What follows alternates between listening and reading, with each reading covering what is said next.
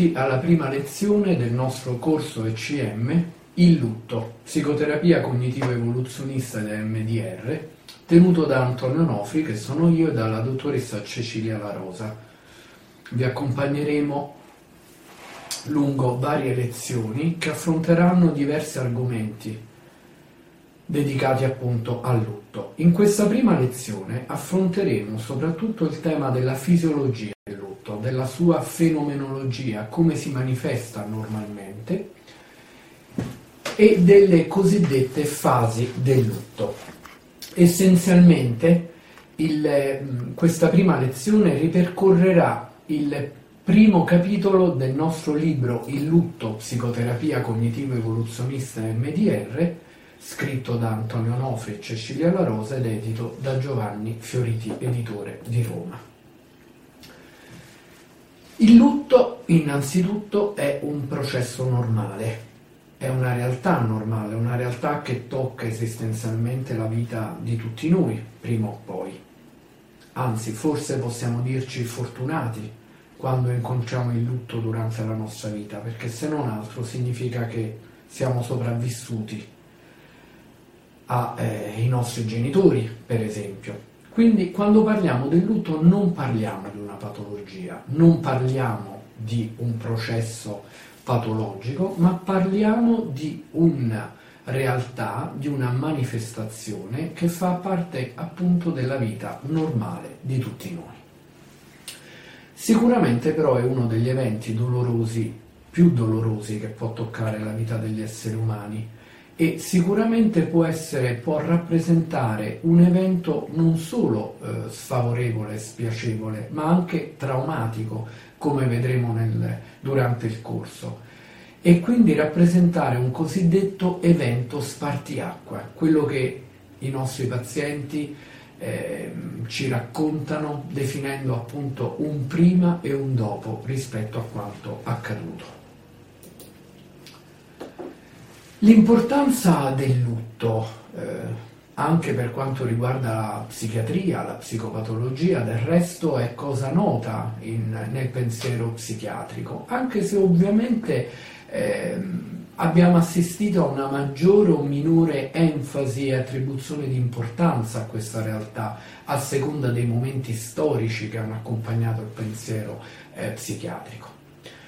Sicuramente potremmo cominciare ricordando quanto anche ai tempi della già ai tempi della rivoluzione francese il grande psichiatra eh, Pinel chiedeva alle persone che venivano ricoverate per la prima volta alla Salpêtrière, al primo manicomio della storia, se per caso avessero sofferto nell'ultimo periodo di un qualche dispiacere, di una qualche preoccupazione, annoverando quindi anche gli eventi luttuosi tra quegli accadimenti che in qualche modo potevano fare esordire un disturbo, scatenare o peggiorare una sintomatologia preesistente. Durante ultimi, le ultime decadi del 1800 ricordiamo il grande psichiatra nuovamente, di nuovo francese, Pierre Genet, e, e, di quanto avesse sottolineato anche lui l'importanza degli eventi traumatici e tra questi anche dei lutti, in particolare dei lutti infantili. Eh, Janet fu eh, sicuramente tra gli psichiatri che più hanno sottolineato il ruolo degli eventi di vita reale, quindi degli eventi traumatici e quindi anche degli eventi luttuosi. Intuizioni del resto ampiamente confermate ormai dalla psicopatologia più moderna, più recente, dalle grandi ricerche epidemiologiche, eh, da quel modello che ormai comunemente è definito modello biopsicosociale. In particolare qui vogliamo ricordare il grande studio ACE, eh, lo studio che riguarda le cosiddette esperienze sfavorevoli infantili, le Adverse Childhood Experiences, un grandissimo studio epidemiologico condotto, pensate, su 17.000 pazienti eh, in California e ormai replicato in moltissimi paesi del mondo, che ha visto come eh, alcuni particolari eventi di vita che avvengono durante l'età dello sviluppo, diciamo dagli 0 ai 18 anni, come la perdita anche di un genitore, la separazione da un genitore biologico, ma eh, una separazione dovuta quindi anche a morte dello stesso genitore, si accompagni a mh, un aumento eh, direttamente correlato, esponenzialmente correlato di malattie psichiatriche e anche di malattie fisiche. Quindi possiamo considerare il lutto sicuramente come un evento fisiologico, sicuramente, un evento ahimè frequente nella vita di tutti quanti noi, ma anche un evento avverso che nel cosiddetto modello biopsicosociale che riconosce diversi fattori di rischio eh, appartenenti appunto a diversi domini, a diverse aree come quella biologica, quella psicologica, quella sociale, cercando di eh, individuare i diversi anelli che fanno parte di una catena che può portare alla salute mentale o al contrario alla psicopatologia, il lutto, dicevamo, rappresenta un evento eh, un fattore di rischio cosiddetto aspecifico. Che vuol dire aspecifico? Vuol dire che sostanzialmente non c'è patologia e non solo psichiatrica, anche medica, che in qualche modo non possa essere aggravata o scatenata da un evento luttuoso. Ovviamente questo evento avverso, a specifico, si intreccerà, andrà ad interagire con una miriade di altri fattori appartenenti appunto al dominio biologico, fattori ereditari, genetico-costituzionali, legati al primo sviluppo neurobiologico, embrionale, fetale, neonatale dell'individuo, eh, alla relazione madre-bambino, alle prime eh, relazioni oggettuali ai legami di attaccamento, ma anche alle relazioni tra pari, all'incontro con gli insegnanti, col sistema educativo, col funzionamento della famiglia e quindi anche a tutta una serie di fattori che possiamo chiamare fattori protettivi. Vedremo andrà, andando avanti con la trattazione come eh, il sostegno sociale, ma in particolare la qualità dei legami affettivi, eh, di cui l'individuo può disporre durante il periodo di un lutto, come dire, fanno la differenza rispetto all'esito finale che ci possiamo attendere. In particolare però eh, vedremo come eh, sono tanti i fattori che possono più o meno determinare l'esito di un lutto nel senso di una fisiologia, di una sua risoluzione normale o verso una psicopatologia. E sicuramente il lutto inteso come perdita dei genitori durante l'età dello sviluppo, quindi nell'infanzia, è un lutto a cui dovremo dedicare un'attenzione eh, particolare. Se abbiamo parlato eh, di eh, lutto come eh, fisiologia, come un evento fisiologico, eh, dobbiamo parlare di una serie di eh, manifestazioni fenomenologiche. Come si manifesta il lutto? Come si presenta? Eh, in qualche modo quali sono i sintomi, sintomi tra virgolette, perché stiamo parlando di manifestazioni fisiologiche di un evento appunto che non dobbiamo eh, necessariamente caratterizzare in senso patologico. Eh, tra i primi autori che vogliamo citare in questo corso eh, c'è sicuramente Lindemann. Lindemann nel 1944 fu il primo che eh, analizzò osservò più di 100 pazienti, anzi più di 100 individui, non, non, parliamo ancora di pazienti, che avevano vissuto la morte di un familiare, in genere un giovane familiare, un figlio, durante l'incendio di una discoteca, il Coconut Grove, il nightclub Coconut Grove.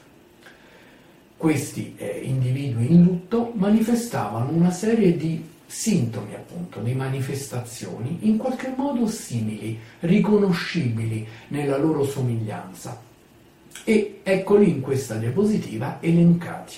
Lamentele fisiche, somatiche di diverso tipo, eh, riguardanti diversi apparati, ma anche preoccupazioni, eh, quindi ruminazioni diremmo oggi con linguaggio più moderno, eh, riguardanti il defunto, quello che aveva fatto, quello che aveva detto, il rapporto con lui.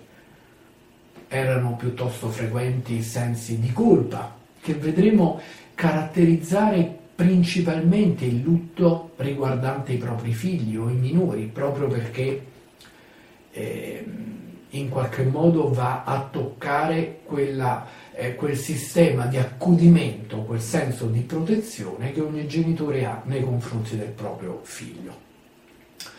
Ma anche eh, dei sentimenti che possiamo dire ostili, cioè la rabbia, la collera, come in qualche modo tra le emozioni più frequenti e più normalmente presenti durante una reazione di lutto.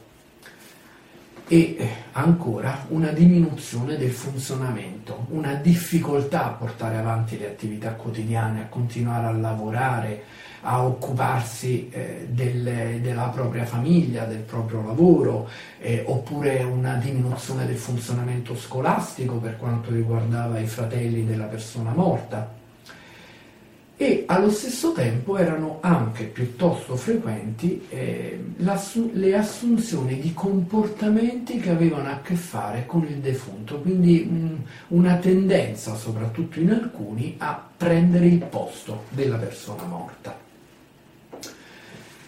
Fu sempre Lindemann uno dei primi a introdurre un tema che poi divenne centrale nella storia del, dello studio del lutto, e cioè quello di eh, il concetto di stadi, di fasi. Già Lindemann parlò di stadi e parlò di, un, di una prima reazione di shock di fronte al lutto, quindi di una reazione di incredulità che vedremo poi confermata in qualche modo anche dagli studi successivi e da altri autori. Poi individuò come secondo stadio del lutto la reazione del dolore, il dolore pieno, quello che chiamiamo il cordoglio, e infine la risoluzione. E dovremo sicuramente spendere tra poco qualche parola per capire che cosa intendiamo col termine risoluzione che cosa vuol dire risolvere un lutto. L'importanza del lutto, dicevamo, abbiamo citato la moderna ricerca dedicata alle ACE, alle Adverse Childhood Experiences, ma non possiamo non ricordare le, le ricerche epidemiologiche degli anni 70, quella di Brown Harris su eh,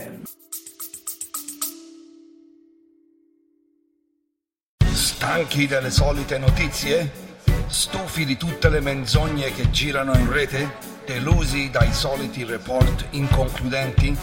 Sintonizzatevi allora su. Un podcast dove si riportano notizie bizzarre, insolite e curiose dal mondo del passato, ma anche dall'universo del presente. Non ci credo disponibile su tutte le piattaforme, inclusi Apple, Google, Spotify e Amazon. Seguitemi amici! Non ci credo.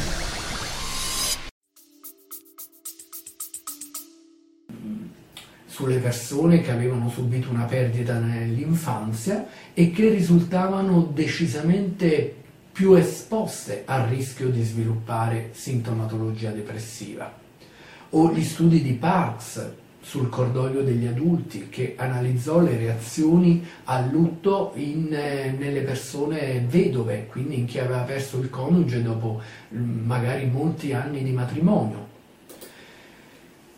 Perché furono importanti queste ricerche? Perché furono, mm, rappresentano dei passi decisivi per la definizione di tutto quello che conta durante un processo del lutto per andare verso una sua risoluzione o verso quello che chiamiamo lutto complicato o lutto patologico, piuttosto frequente nei casi di lutto traumatico. Come vedete abbiamo già introdotto alcune definizioni, alcuni termini generali che ovviamente durante questo corso andremo a eh, esplicare meglio. Ma quindi è lo studio dei fattori di rischio e dei fattori protettivi eh, che ci dà indicazioni probabilistiche di quello che sarà l'esito di un lutto.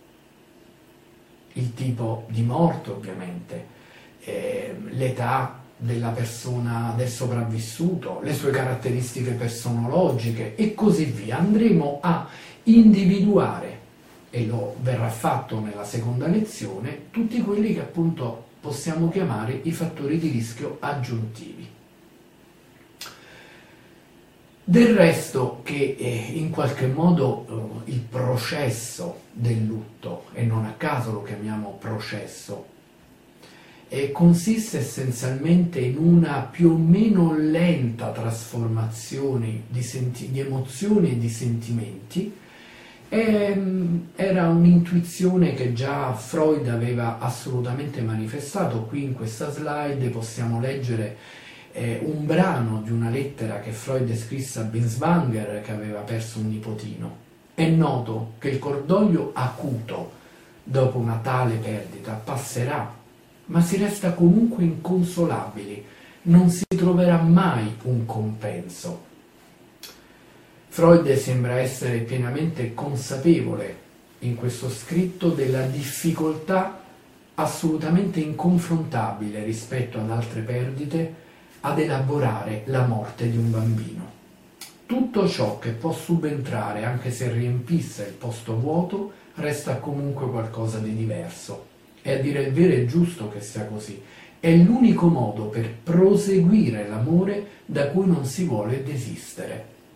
Abbiamo già in questo brevissimo scritto dei concetti che ci saranno molto utili tra poco per capire quello che avviene durante il processo del lutto.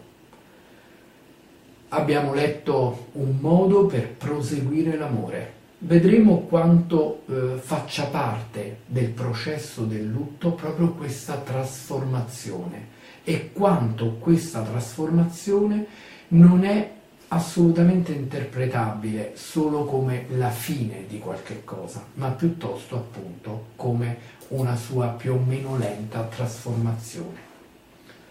Eh, torneremo più volte su questo concetto. Il lutto sostanzialmente è un processo, un processo attraverso il quale impariamo eh, l'amare in assenza dopo aver amato in presenza di qualcuno. Inoltre gli studi epidemiologici che abbiamo citato, a partire da quelli di Janet, ma poi quelli degli anni 70 fino appunto all'ACE Study, hanno un altro grande eh, valore, un'altra grande importanza, quella di aver mostrato in qualche modo come il lutto abbia eh, delle componenti universali.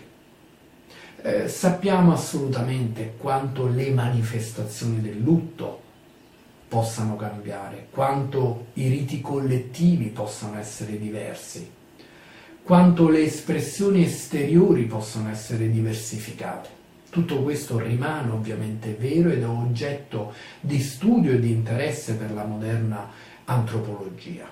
Ma al di là di questo possiamo affermare con eh, assoluta sicurezza che il lutto è in qualche modo un processo universale tanto universale che è stato messo in correlazione con la stessa comparsa dell'uomo sulla Terra. Non c'è civiltà umana che non abbia previsto un processo che accompagni, un processo collettivo, sociale, oltre che familiare, della comunità, del gruppo di appartenenza, per accompagnare un individuo in lutto, per segnalare anche collettivamente il significato e l'importanza della perdita.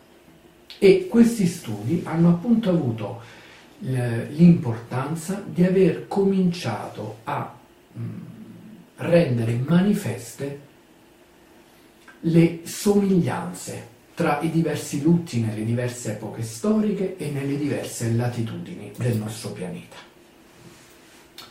In altre parole, dimostrano quanto il lutto sia un processo fisiologico, lo abbiamo già detto già all'inizio di questo nostro incontro, ma è un processo che ha quindi una qualche radice biologica, evoluzionista e anche a questo tema sarà dedicata la prossima lezione.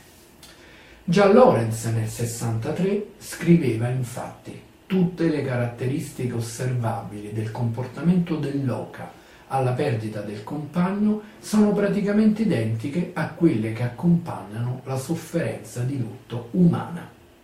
Processo biologico quindi, processo con radici evoluzionistiche e processo biologico almeno parzialmente ma significativamente condiviso con gli altri primati e con i mammiferi.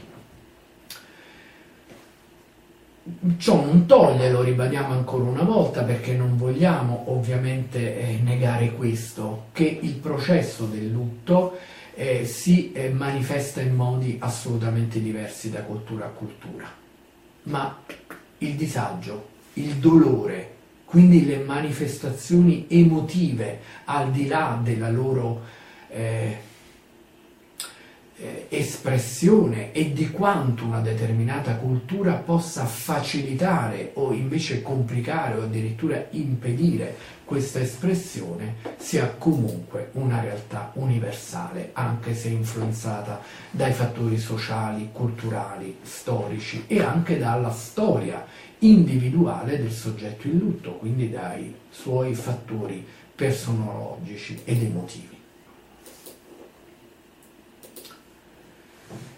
Sicuramente eh, tra, queste, eh, tra, questi fattori in grado di influenzare il lutto non possiamo non ricordare quanto nella nostra società postmoderna, nella società contemporanea, il lutto rappresenti sempre di più un problema o meglio la morte sembra rappresentarlo. Diversi autori, diversi sociologi, antropologi hanno sottolineato ed enfatizzato quanto la morte nella nostra cultura sia diventata un tabù, un qualche cosa da evitare, da tenere occulta, nascosta, nascosta alla nostra attenzione, nascosta eh, come realtà mh, in qualche modo di cui prendere atto eh, come realtà da affrontare, come realtà che entra nella nostra pedagogia, nel nostro rapporto con i minori, con i bambini.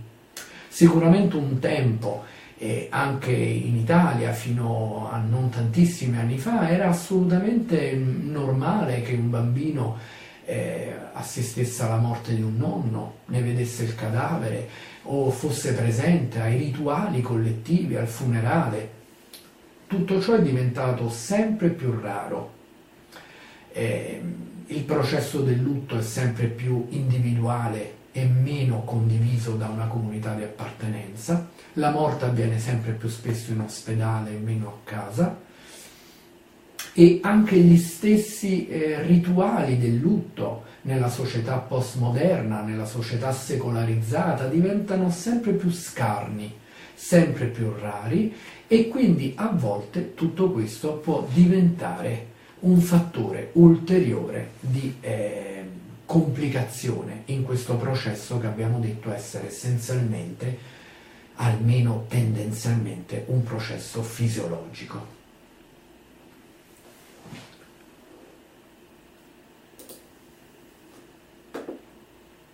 Andiamo avanti. Eh, il, abbiamo detto che il lutto è un processo fisiologico ed anche un processo collettivo, sociale,